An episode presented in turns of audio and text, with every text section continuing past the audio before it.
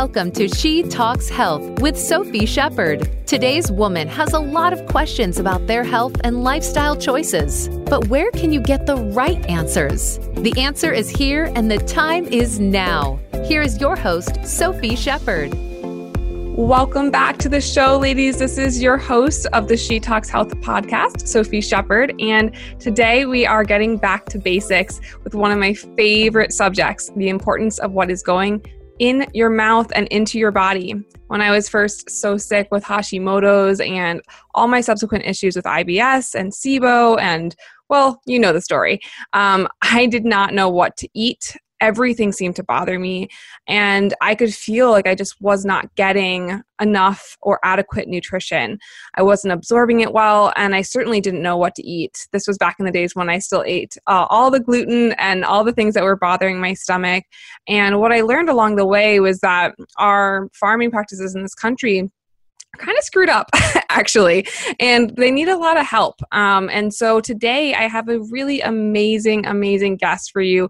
Jennifer maynard is the ceo and co-founder of nutrition for longevity and today we're going to chat with you about why she made a switch from the biotech and pharmaceutical space into the food as medicine space by providing farm to table meal delivery service.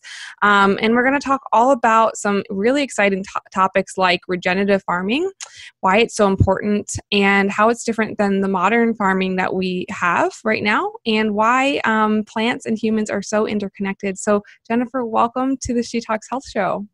Thank you for having me. Very excited. So excited. So let's dive right in with I love reading in your bio that you worked in the biotech and pharmaceutical space for more than 20 years, but now you're doing this farm to table thing. So tell us like what happened? When did you make this complete switch into a new passion and why did you do it?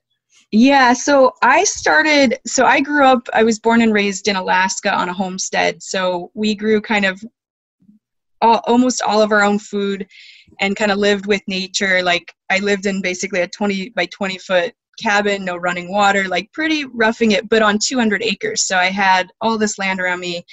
And I think it grounded me to nature. It's, I've always been just drawn to that. And I've always loved growing food and um, just seeing that process. And so all my life, no matter where I've worked, I've always had very large gardens. I, I would call it large gardens because now that I also manage a farm. now a garden looks even a quarter acre garden, which is the the one I had before I launched the farm, looks very small to me. So, um, so I did large scale gardening, I would call it. Um, but it was a huge passion of mine, and my family ate really healthy, and we grew a lot of our food in regenerative ways. Um, and so i just i kind of took that for granted that that was just the way i lived and my family was very healthy and i appreciated that. Um, and i actually went into the pharmaceutical or biotech industry um, when i was younger before i was in college my uncle um, contracted hiv and then eventually passed away from aids. And i was just very frustrated that the medical industry at that time just they didn't know how to handle it. I thought the standard of care was so low. He suffered immensely.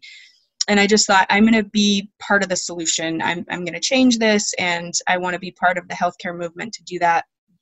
And I was so excited. Um, I graduated, I actually started as microbiology biochemistry, and then my senior year, biotechnology started. And I thought this could be the answer to all of these problems of these acute illnesses where we don't really know how to handle them. So um, I added that to my major, and I actually ended up moving into the biotech industry, um, working in the areas of HIV, AIDS, hemophilia, um, different genetic disorders that people can't just eat healthier. They're they really like hemophilia, for example. They're missing a clotting factor in their blood clotting cascade, and it has to be supplemented with exact factor eight protein, and you can't get that from food. So I think in the areas of acute illness um, and specialty medicine areas, I feel like we've actually made incredible progress. So I was really passionate working in those areas. But as I moved up into you know higher and higher levels, you you get a much broader macro view of the whole industry. And you know when I was just working in certain areas of late stage cancer and um, areas like hemophilia and HIV/AIDS, you know you get really excited about the work you're doing and you you get to see your patients and it's it's really exciting to see the progress. But at the macro scale if you look at what's happening with chronic illness we're not gaining any traction. In fact we're completely losing that battle. And i thought well all the research shows like 80% of our chronic illness can be solved with lifestyle changes. So, why are more resources not going in? We have it backwards. We're spending 80% plus of our resources on the pill and the injection to also treat chronic illness, and we're doing almost nothing with food, which is probably the lowest cost and the easiest intervention that we can make. And we're not like getting the education out there to the general population of how much you can actually do with food. We treat it as just purely prevention. Like, you know, you have this healthy yoga group and they're eating, you know, their their vegan diet. And that's just prevention. That's great for them. But I am already sick or you know, so we focus so much on sick care. You know, I can't do anything. I'm already sick. I just need a pill. We don't do enough on also intervention with food. Food is medicine. So not just the prevention piece, which is awesome. That's how I live my lifestyle, but I, you know, I may get sick. My children might get sick. My grandpa, my my grandmother just got sick, so we made sure she was eating all of our food. And you see a major shift in people when I think they take care of themselves and eat healthy. So um, for me personally, what what was the biggest shift? I was already thinking in that direction, but my father-in-law um, was diagnosed with type 2 diabetes. And we just saw over just a few years his health just spiral out of control. And we saw his pill boxes which would normally be like a monday tuesday wednesday thursday friday. Um, and that whole pill box was just for one day. And he had his it just ruled his whole life. Like before breakfast i got to take this pill. During breakfast i got to take these three pills. After breakfast i got to take this. Before lunch i got to do this. And it just it took over his whole life. And even though he was on all these drugs, his health continued to spiral out of control. And so he came to visit. We were actually living in Switzerland, and he came to visit us and he said they're going to put me on insulin and i said absolutely not we're intervening here um, so we got him on a healthy diet we got him just walking n- not any extreme exercise and over the years he's you know now almost at a pre pre-diabetic stage. So seeing that much of a shift in someone um, with just lifestyle changes, I said I can't wait anymore. And if I look at farming, which I've always been really involved in, the farming industry is struggling and and producing enough healthy food. Um, and organic farming for sure is struggling, and there's a lot of reasons why. And then the health, I just feel like again in healthcare we're spending 80% on diseases that could be treated in a different way. So that's where I just eventually said, I'm done. I'm quitting my job. I'm becoming a farmer because my husband and I bought a farm, and that's what we started with. We wanted to really um, produce first clean food, and then the end game was to get into the meal kitting, which is how do we streamline the supply chain of food so you can get food from point A to point B in a really efficient way. You can cut out the 35% of waste that happens between the farm and a grocery store and grow more clean food um, and have less middlemen so we can actually do it in an affordable way. So that was our kind of mission. And we wanted to do it through like a meal program because we wanted to have it very tailored so people don't have to think about the macros and all the complexities of having a really good diet especially like our base diet is vegan gluten free um, and a lot of friends that i know um, have gluten sensitivities or celiac disease and so they have a hard time getting really good healthy food that's easy. They, so they got to think about it. There's a lot of planning. So i thought okay we got to make this easier. It's really hard in the us to eat healthy and it shouldn't be. It should be should be the base right? And then if we want to eat junk food fine that's like you know that should be a treat. Not, not that it's a healthy treat but like if i have a piece of cake i don't deprive myself and, and never eat anything. Sometimes at a birthday i'll have a piece of cake. I know what it's doing to my body and i'm okay with that right? But i don't eat it every day. Absolutely. So, i always say um, i love that you just brought that up because i always say to to my clients like look it's one thing to to eat the cake and not know what it's doing but once you understand it then it's a choice and it's an empowered choice for you yeah. to occasionally have that and know what the repercussions are but Yeah. the problem becomes when we're just kind of mindlessly eating and not realizing how it's affecting us then we end up in a place like your your father-in-law right or Yeah. we're just like wow okay i'm now on you know a million medications and my my my health is failing and thank you so much for sharing like that whole that whole journey. Like i just think everyone is going to find that so fascinating because it's just it it just goes to show why these two things don't have to be necessarily separate either. You know like you were saying there are there are certain places where you know conventional medicine is 100% Yeah. necessary and then 80% of the chronic illness that we're seeing in the country like you said can, can be um, supported uh, more effectively with lifestyle interventions Mhm. most notably you know food exercise sleep you know stress reduction Yeah. those types of things. And so that's you know that's what i do in my my practice. We call it dress stress for health success.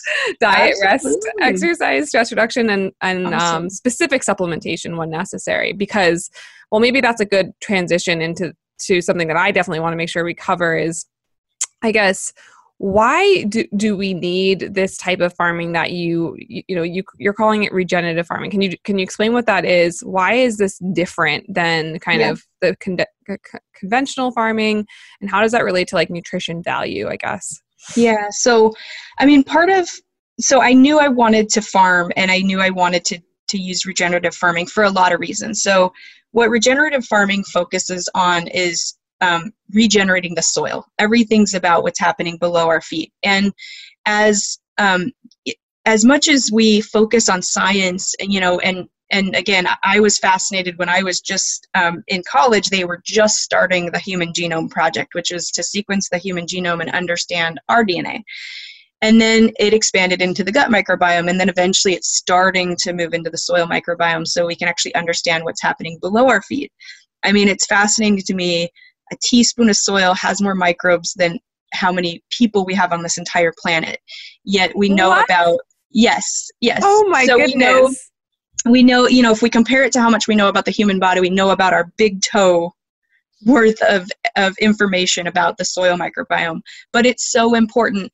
And everything we start to learn about it is like mind blowing. Like it's just such an incredible thing. So, but what's scary is with a lot of our modern farming practices, we're completely decimating the soil microbiome. We're even creating tons of extinct microbes that we don't even know yet the health benefits of. But the ones that we are researching um, are just absolutely fascinating. So, one thing is um, with tillage and all the chemicals we use and monocropping, we start losing the biodiversity in our soil. And that's what's key in soil is not only the population, but that it's a that it's a diverse population. And it's just like when we talk about human health and diversity and the importance of diversity in your gut microbiome and all those things, that's the same for soil. And that's because um, like this one of the biggest reasons we do it is that essentially like if if you break down the holobiome of a plant so that's all of its different microbiomes you have the air microbiome but we focus mainly on the rhizosphere microbiome which is this where the soil and the roots touch each other okay and, and kind of a little bit surrounding that. And that's because that's essentially the plant's immune system, that's its neural network. It's actually so similar to the gut microbiome. It's incredible when you look at the two side by side. It's actually so similar. Um, but that's again where its immune system is. So if you look at a plant, part of its holobiome is passed down from its mother seed, and part of it, it self selects what it needs to survive. So the more biodiversity you have, you have to look at it as this collective pool of DNA. So if you grow monocrops, they start to build up also kind of monocrop organisms under the ground. And there's less of that biodiversity to help it defend itself if there's a stress. So for example, if there's a drought condition, pause one. Can Yeah, we go just describe um, monocropping? Is that I think that's when that's why our soils are so depleted, right? It's like when you continuously do the same crop in the same place. Is that right? Am I? it's really- one aspect of the soil being depleted but it's mainly it's it's the average farm in the us grows two crops maximum so ours grows several hundred Ah, um, and and when you do that you're using the same chemicals. You're typically using a lot of mechanization so tillage which disrupts the soil. Mm, um, and you know because a lot of soil microorganisms they like to be left alone especially fungus. And fungus is what creates this like framework for the neural network to survive and communicate. So when we till we're actually creating too much aeration and we break up the soil structure. Okay. And then when we don't give back to the land and we just use chemicals um, you got to think of the soil um, as like a sponge or it's it should be a sponge you should have all this soil organic matter that can absorb water. So, for example, the US used to have 11% soil organic matter on average. Now it's down to about 1%. And every 1% we gain back, we can save about 170,000 gallons of water per acre. So, all the drought issues we're having, um, a lot of that we could start to solve if we if we get this sponge back intact and and it can actually hold in that water. Oh my goodness. The other thing is we've lost about two thirds of our carbon store. Um, so a lot of atmospheric carbon, so our CO2 gas, which is causing our you know global warming, the soil could be a huge sponge to sequester that back into the ground. So when you use regenerative farming and you use composting, you start sequestering carbon back into the ground, and you start the natural like equilibration or, or balancing of this this mini ecosystem that's happening with your your plants. And it's pulling that back in and you get this incredible nutrient exchange. And you can't do that without a biodiverse um, soil microbiome. Got so it. Okay. everything we do in regenerative farming is to build that back up. So we use composting which is to add layers of organic matter back onto the farm so we can build up that organic matter um, we keep the ground covered as much as possible. So most farms, they're just completely wiping everything out. They want just dirt because that's less weeds. Then they'll spray it with a lot of herbicides, and then they'll they'll plant it with their crops. Um, but that leaves the dirt. Com- it, well, it turns soil into dirt. It leaves it completely exposed. So just like your skin, it needs protection from UV light, from mm. rain. Um, so like a regenerative farm can as far as erosion goes, because you keep the ground covered, you have about 700% less erosion. So, all this erosion that goes into our rivers and then creates dead space in our oceans, you can prevent that by keeping the ground covered. Um, and then things like um, building up native pollinator habitats. So, we do a lot of hedgerows, which also help with water retention as well and they're perennial crops so they stay their root mass stays in the ground so they build up this incredible soil microbiome but they also provide habitats for native species which is really important in agriculture because we've lost 80% of our insect biomass in the last 30 years which if you think of the food cycle that's really frightening. Um, and what's happening is the invasive species are starting to outnumber our native species, so to pollinate our, our, our crops um, instead we have a lot of insects eating the crops. So with organic farming you have to be really really intentional in what per, um, hedgerows you grow so you can build up those native species and habitat for those so they can thrive on your farm. And you know every year you're regenerating the farm you see more of these beneficial insects show up. Like we have so many ladybugs on our farm now just after a few years of focusing on this and they're an incredible species that helps take out a lot of other invasive species on the farm and monarch butterflies and things like that. So we have dedicated pollinator habitats on the farm that build that up as well. So everything again is about regenerating this ecosystem where you can achieve this balance with the soil, with the plants, with the insects, so you don't have to use chemicals and so you can use less water and it eventually heats hits this equilibrium where those things wouldn't even be needed and it becomes actually easier. This is incredible. I mean i this is amazing. So you're talking about this is so much bigger than the individual farm. This is so much bigger than the individual person. This is our whole earth we're talking about yeah. protecting yeah. here. Yeah. And and agriculture what people don't realize um, there's some incredible um, books that have been published by very um, key scientists or, or communities of hundreds of scientists.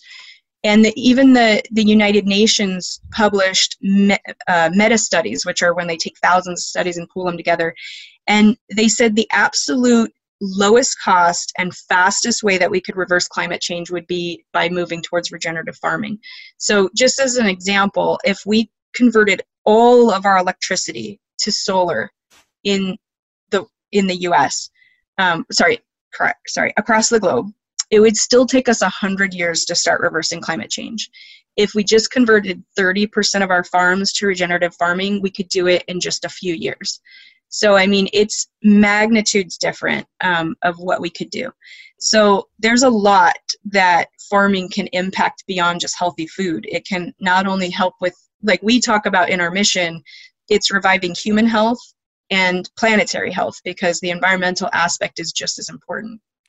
This is mind blowing. And also, I would imagine, as someone at the front of this, exciting and also very frustrating that there this isn't happening faster, that people aren't understanding yeah. this and making this happen.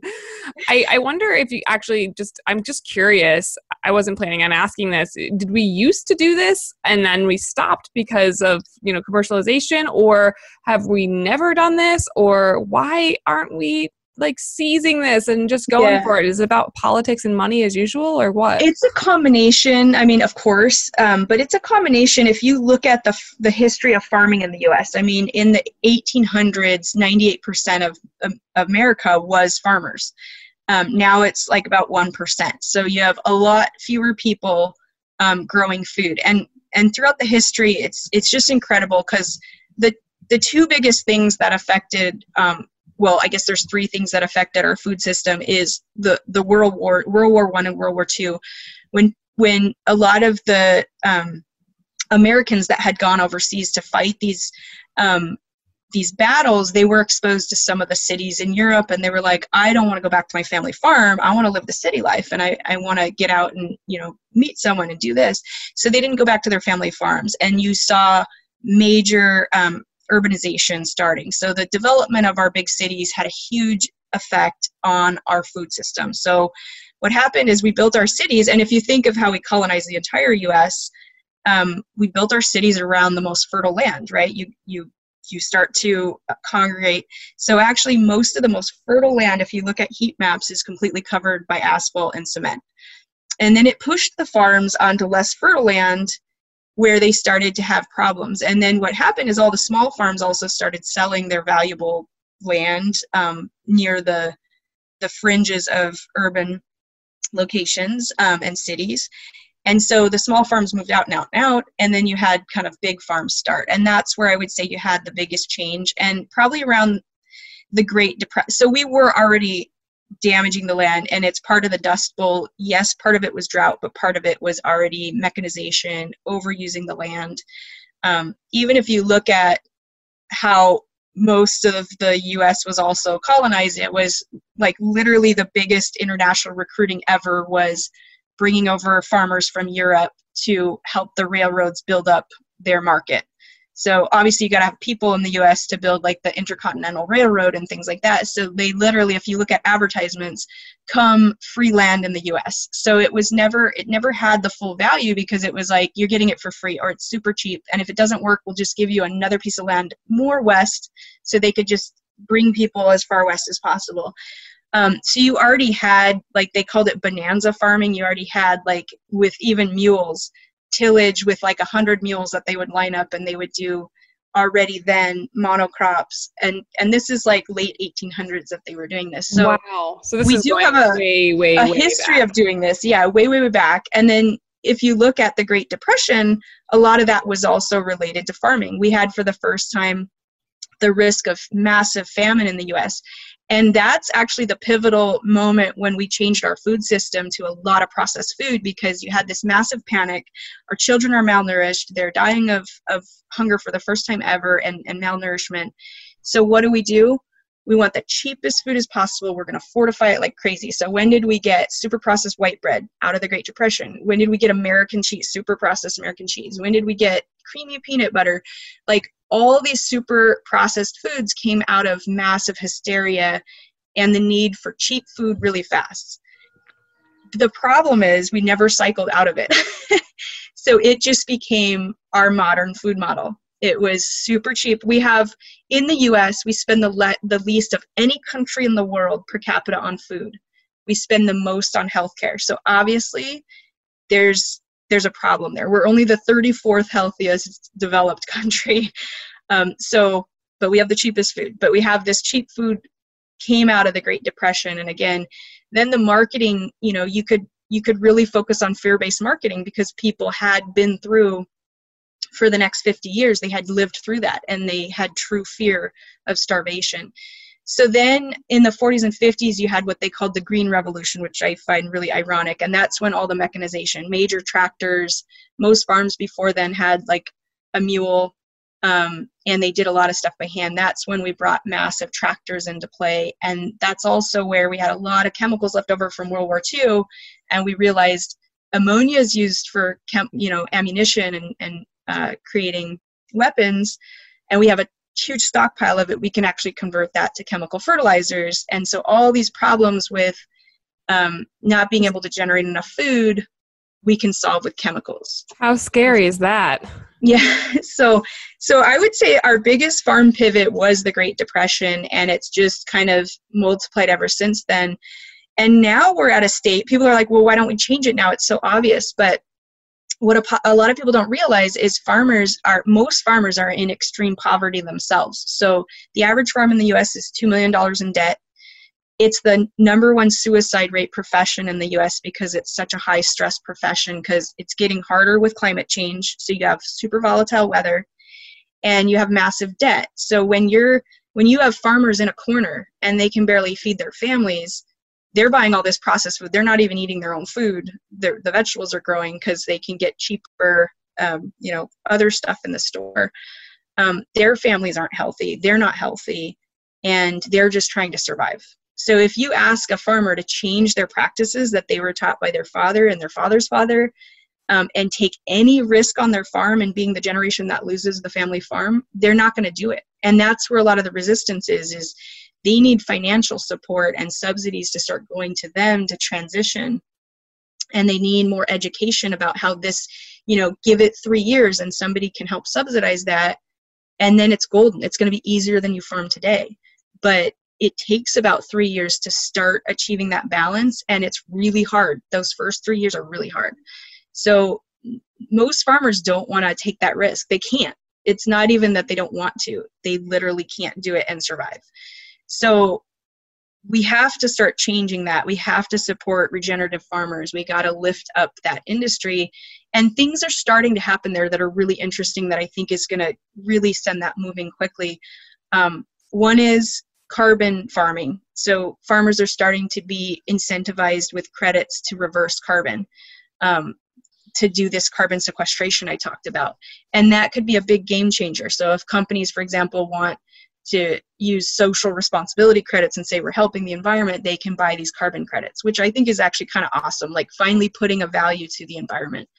Um, and then you have things like what we're realizing with COVID 19 that being having chronic illnesses do make you more susceptible to these other things. And unfortunately, I think that's kind of the new norm.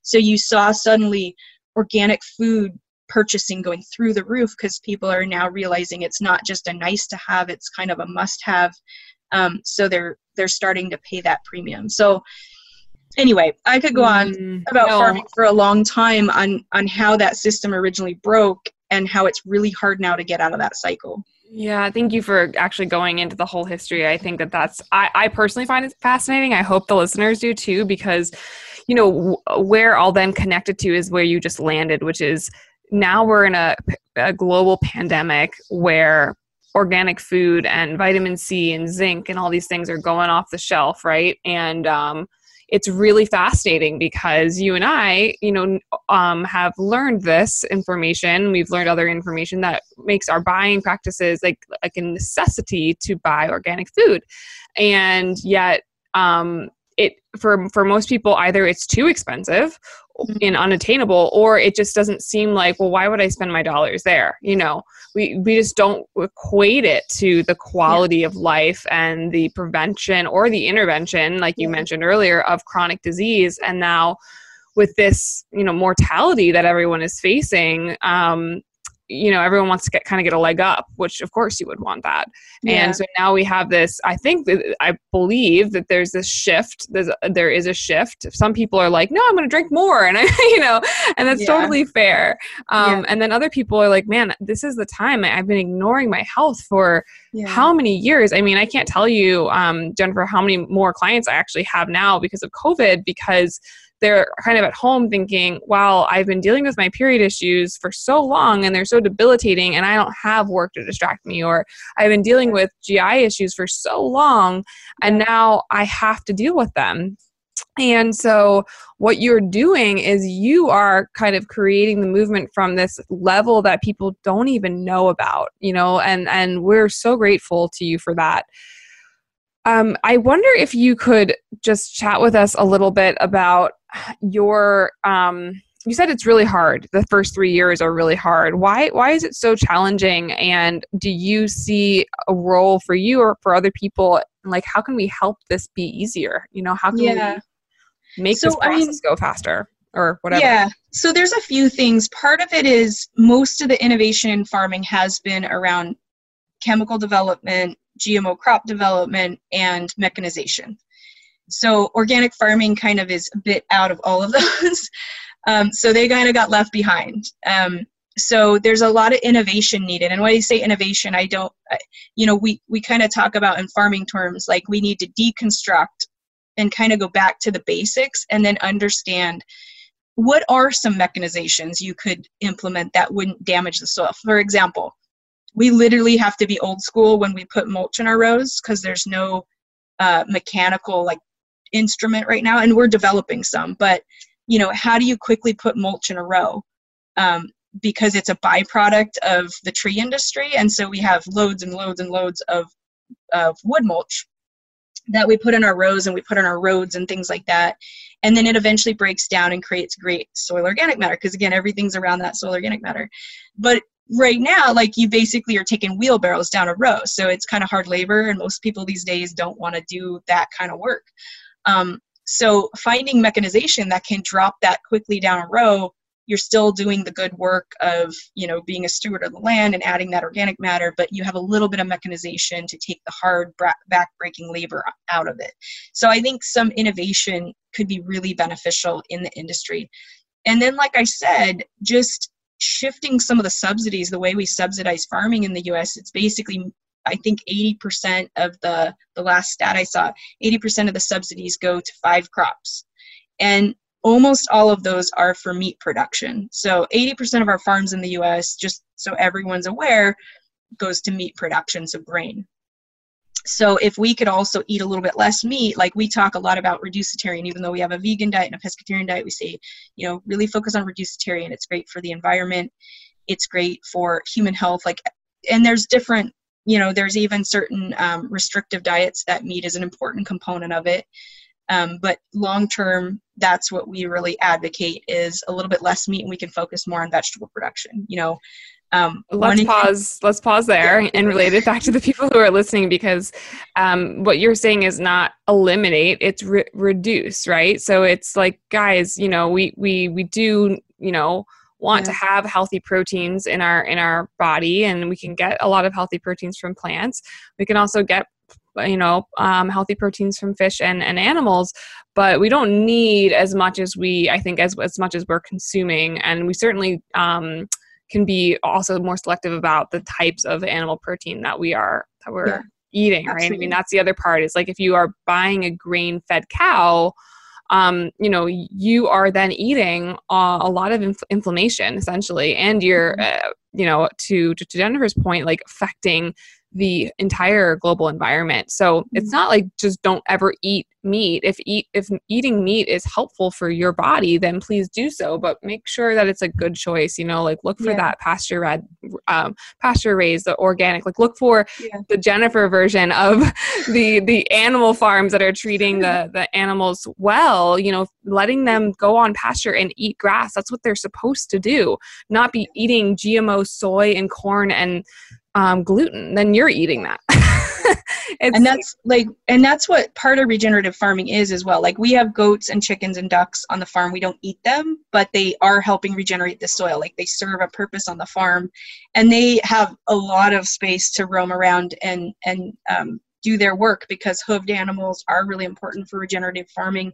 You don't have to do it, but it definitely accelerates the process, and we need a lot of help in the not just the U.S. globally. Um, and hoofed animals were a part of our ancestry. Like we had roaming animals like buffaloes and things like that. and um, that doesn't happen anymore so you don't have that natural cycle being created so there is an important part that animals play in agriculture it just needs to be balanced we overdo it and we over concentrate mm. it um, so that's why i tell people like i even encourage people to flip the way as Americans, we've been trained to eat. If you go to a restaurant, what do you do? You order an entree, which is usually a massive slab of meat, and then you order a side dish, and it's like a half cup of broccoli or something. and I tell people to flip that. Like, only one in 10 Americans get enough fruits and vegetables a day, and that's even what's recommended, which, if you look at longevity regions, they eat about twice even what we get recommended to eat. So if only one in 10 people are even eating the recommended amount in America, and people in longevity regions are even eating twice that. We're getting way too little fiber and we're getting way too little fruits and vegetables into our diet. And fiber is satiating so you people think they're going to be hungry on a more plant forward diet but we tell them just try it for a week. You'll be surprised that you're not starving when you eat like a big salad with some legumes and things like that so um, that's what, what I encourage people to do is just flip that thinking to where your entree is the fruits and vegetables, and then you have this high quality protein. If you're vegan and you can find that balance, that's awesome and that's incredible. If you can't, like that's okay. Like I, I try to be really practical, even though I eat mainly plant based myself. Like when I met my husband, if it didn't have a slab of meat, it was not a meal. so he's come a long way. There's several days a week he doesn't eat any meat products, but he will always that's that's part of who he is and I don't try to like push my thoughts on him. That's just I, I think it's important. We consume about 50 grams more protein a day than we need on average in the US. I'm not saying everyone it's important to get protein. It's the building blocks of our DNA and our cells.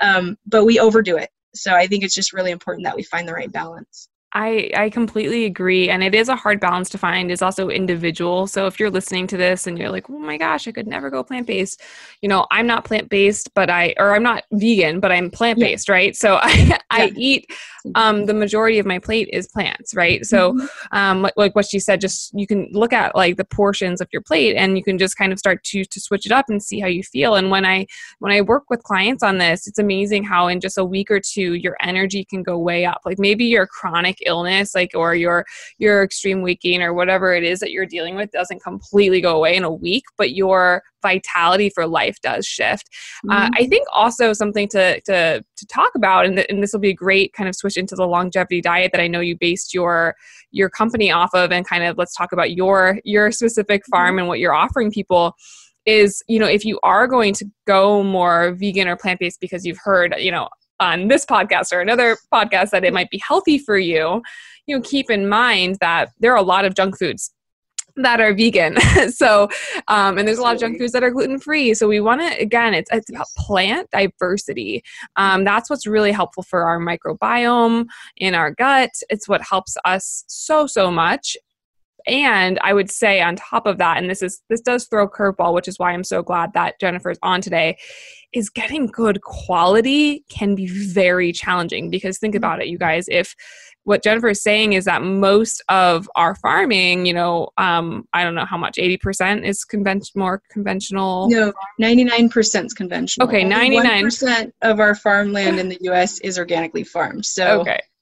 so we right, we have a very small population of farms that are doing it this way or even doing organic which means that when you go to the store, it can be challenging. So why don't we talk about this opportunity that that Jennifer has created here? I know you created your kind of meal plans and things off of the longevity diet and you started to talk about that. What is the longevity diet? Why is it so important and and how are you encompassing this in your in your company and, and how can people like buy this stuff from you?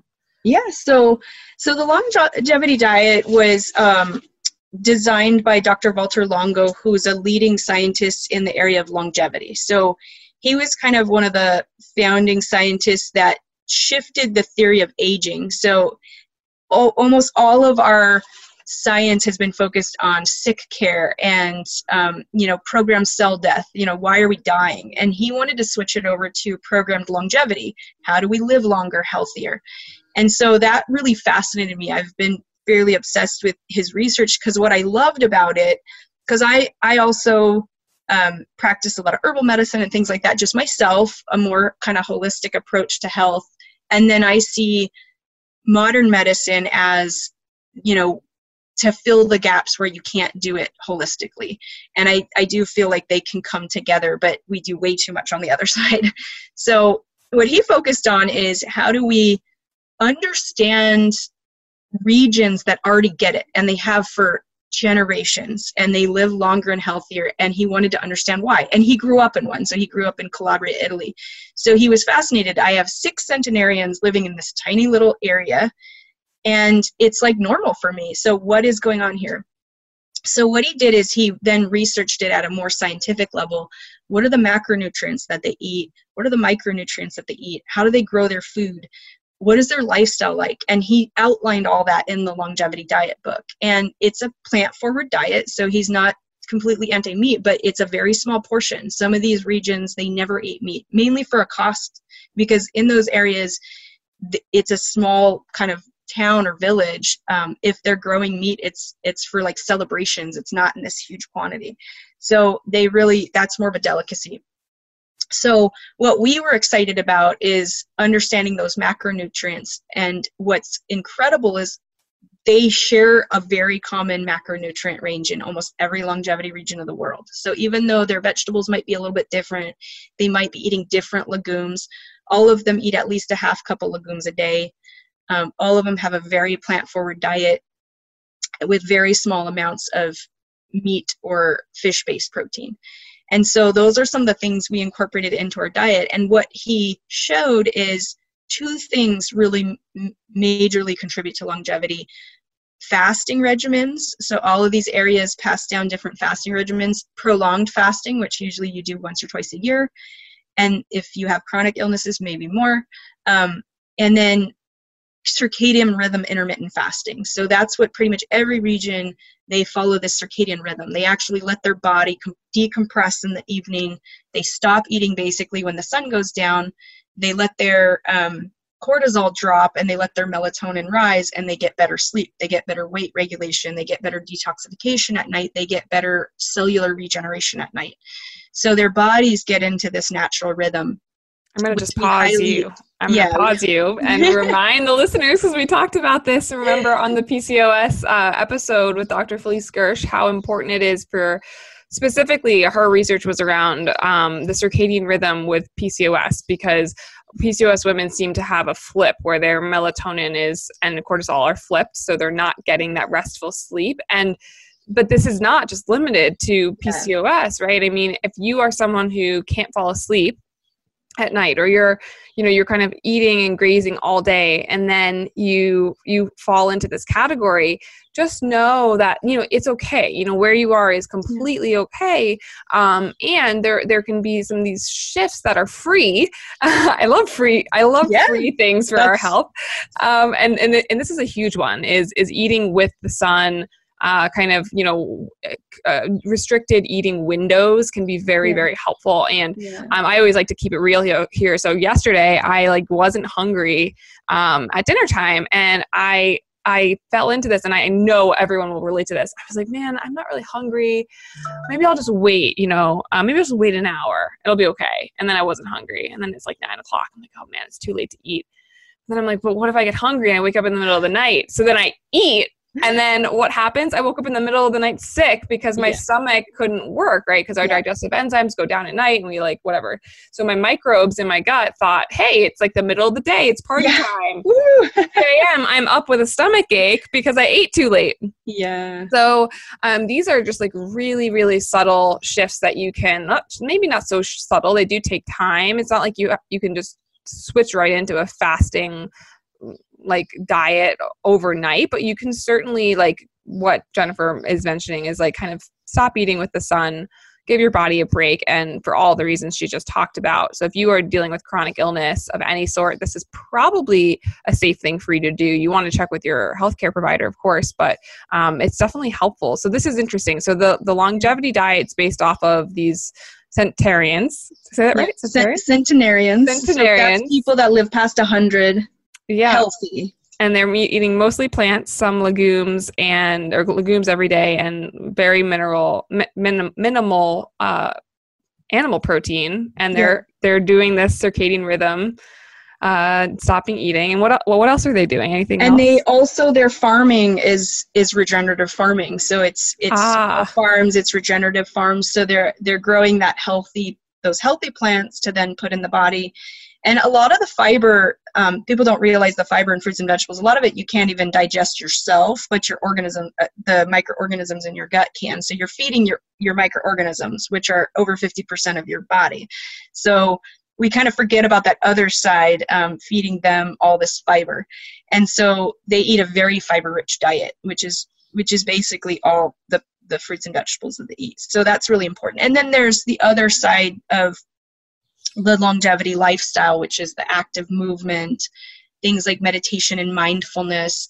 You know, there's there's other pillars in longevity as well that are important. We focus on the food and then we focus a lot on education. So helping people understand when you hear circadian rhythm fast, people freak out about fasting and we're like, no, no, no, no. Just stop eating when the sun goes down and start eating when the sun goes up. Or if you have a different schedule, you can adjust it, but that's the general mindset and people realize it's actually not that hard. If you say you like to eat at like 11 o'clock at night you just start taking it down a half an hour each day to where you slowly get yourself trained. And after about 30 days most people are like this is easy. Like I, this sounded really like scary but this is actually really easy. So it's probably like you said one of the free things that you can do that could have a really positive effect on your lifestyle and everything. Um, so yeah those are those are just some of the things. And the macro level the macronutrient levels are very tightly balanced. And so like i said it's a lot of plant-based protein but the protein is actually lower than most people. Um, you know everyone panics about protein but like i said we consume 50 grams more than we need. And longo's research shows there's two things that accelerate aging and they trigger aging genes. It's too much protein and it's sugar and both of those we consume about 50 grams ironically we consume about 50 grams uh, more than we need per day of each of those so we eat 50 grams more of added sugar um, that's uh, what 58 pounds of extra sugar per year per person that's a lot of sugar Oh my goodness, that is a lot of sugar. I was just Um, writing that. Um, yeah. I was just so that. that's so those two things we know absolutely accelerate our aging genes and then things like fruits and vegetables that are high in phytonutrients can actually trigger cellular regeneration which helps us with longevity. So and so does fasting. So those are some of the things that much deeper research is now going into really understanding these longevity genes and how we trigger these and what types of things do. So that's what our diet is kind of focused on. And um, we we kind of say farm to fork in 48 hours. So the good thing about us owning our own farm is we can we can literally confirm orders 24 hours before. The team can harvest early morning they take it to our warehouse we prep it it ships out the next day. So you have this really really fresh cycle and we have almost no waste because we know exactly how many orders we're going to fulfill. And even if we like our produce boxes we leave all the greens on because most of the greens you can eat. In the kits most of it's already pre-portioned so it's already cut um, but like carrot top you can make incredible carrot top pesto so there's a lot of fun recipes we give out um, with the produce boxes and stuff and then for the meal kits if we do cut carrot tops off they go right back to the farm in the compost so we really try to cycle things as much as possible So you so you have the meal kits and you also have um, a, a produce box you mentioned. Yeah, So, so we do farm fresh produce boxes. They're only plant based at this point, so we don't do eggs from our chickens or anything like that. Um, and then we do the meal kits, which are pre portioned, so you have everything you need to make your meals. Lunches are already ready, breakfasts are pretty much ready, but the dinners you have to cook. Um, and it's usually adding a sauce that we make and chopping up some vegetables and like stir frying them or baking them or something like that. And then in about a month, we're launching ready made meals as well. And we're trying to just cater to, we're calling it kind of repurposing fast food, right? One, one in three people in the US eat fast food every single day, which, which shocks me. But I think if we can make eating healthy easier and more convenient, I think there's a lot that we can do to help human health. And so we're trying to make sure we cater to all lifestyles. We have a lot of dietitians that are in our network and they're like, look, I just want your farm food. I know exactly the macros that I want to eat. And so, like, just send me a box of produce. And then we'll have people that are like, I need a little bit of help, but I like cooking. And then you have the rest of the group that are like, I don't want to do anything except just put this in the oven and be done with it in five minutes. And so we're trying to support all of those different diverse lifestyles so that you have almost no excuse to not eat healthy. And we're doing some really exciting stuff on also the cost of the food and things like that because we do we also treat our farm labor very fairly so they get benefits they get pay. You know it's not through the roof but we think that's an important part of farming is to make sure you know there's farm programs where you can bring in people from other countries and pay them like six bucks an hour.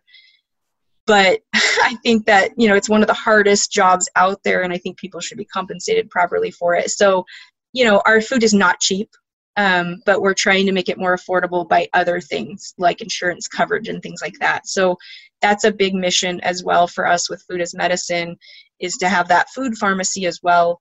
Um, so people that need it the most have access to it. And we're doing some pretty awesome stuff with food insecurity um, with a few local farming organizations. So you know there's a lot of diverse work we do to also make that more affordable we're constantly looking at how can we take the price down how can we collaborate to have things subsidized in different ways so we can make you know we believe that food is a right not a privilege um, and everyone should have equal access to it. So we're just working to get there.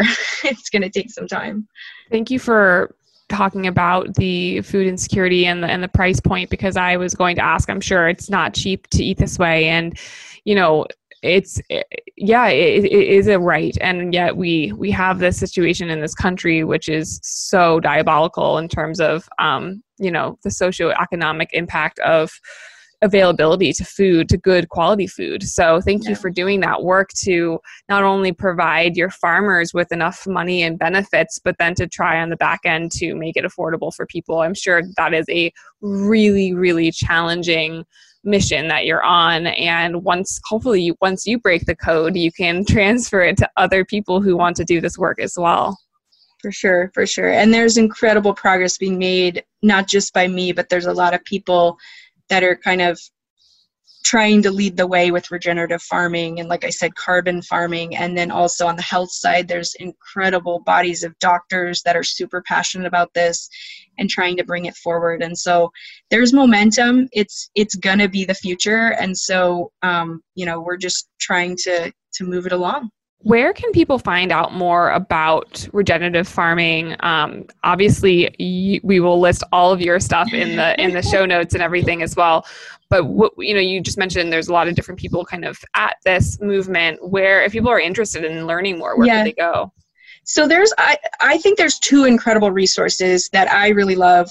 So one is the Rodale Institute, which is on the East Coast, so I'm a little bit biased because I'm in New Jersey, but um, they're doing incredible things as an institution for regenerative farming. So they're basically uh, regenerative and organic farming. You know, um, it is a farm, and they're they're an education facility. So they're doing incredible work with a lot of doctors. Um, I also really love the book Drawdown. It's not just about farming, but it's called Drawdown, and it's about the hundred things we could do especially in the US, but globally, to start reversing climate change. And there's a lot of elements of farming in there. And there's things, what I love about that book is it, it brought a lot of scientists together and incredible people. And they, obviously, there's a lot of global things in there, but there's also a lot of things that every individual in the US, anyone across the globe can implement in their day to day lives. So it, because a lot of people are like, I can't do anything. Like, I put a solar panel on my roof and uh, you know I, I try to not use plastic and this and that but they feel like they're not making a difference. And in reality we can make a huge difference every single individual. Things like eating a little bit less meat you would be completely shocked at how much just taking one day a week if you're eating meat every day if you just take out one day a week and try to eat plant-based it is incredible the impact that that can have. So I love that book too as a resource. It's called Drawdown, and it's just incredible. And it's all about drawing down our carbon. Like, how can we start sequestering the carbon? How can we start emitting less of it? Um, so those are my two favorite resources. And then obviously the longevity diet book, if you want to understand how to eat like a centenarian. Um, the the cool thing, and we'll give you for your audience as well. We we um, try to give the book because uh, we want as many people to understand the education behind it. And there's a lot of awesome free recipes in the back of it from these longevity regions. Some of those are inner meal kits. Some of them, obviously, we have a lot more of a pool for meal kits, but um, we just want people to understand that you can do this. You can even do this on a budget at home. Like, obviously, we provide the convenience, but people can eat organically. If you look at a balanced diet from a Centenarian region, they eat a lot of beans. Beans are not very expensive, even organic. Um, you can eat frozen fruits and vegetables. There's a lot of things you can do if you put the effort in. We obviously provide the convenience factor to it, but we want people to eat this way no matter what. So that's a nice thing about that book as well is you can learn about it.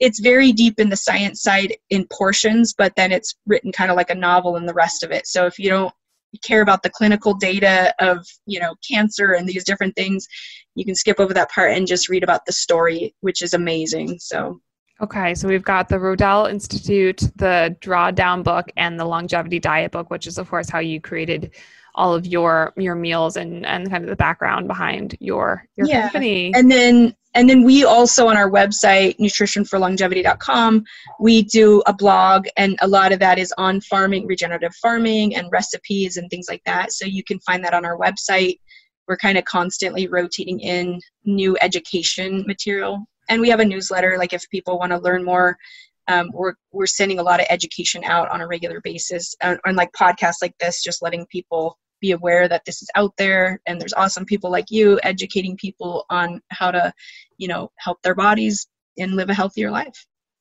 That's amazing and so people can buy your your food on nutrition nutritionforlongevity.com okay. Yeah.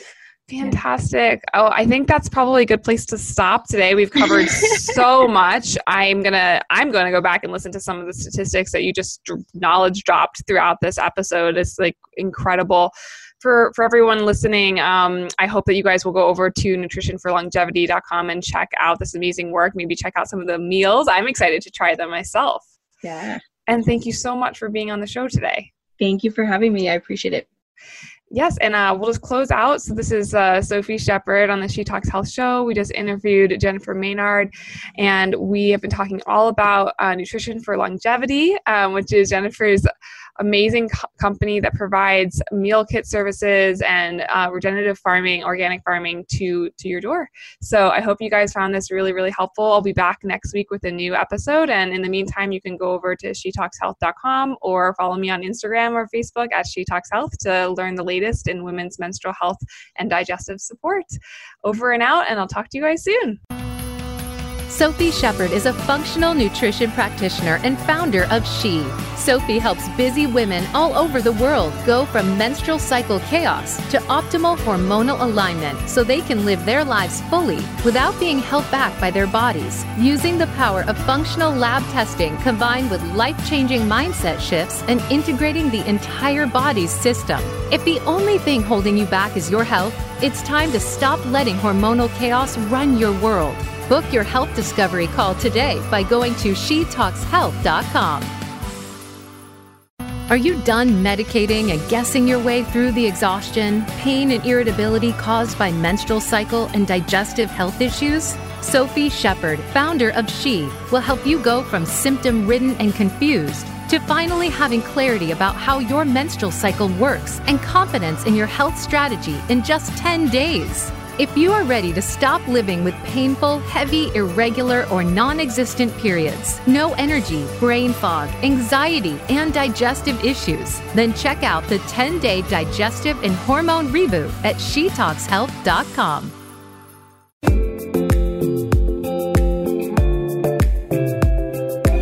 Thank you for joining us this week for She Talks Health. Please join Sophie Shepard again next week for another episode of our show on the Voice America Health and Wellness channel. Have a great week.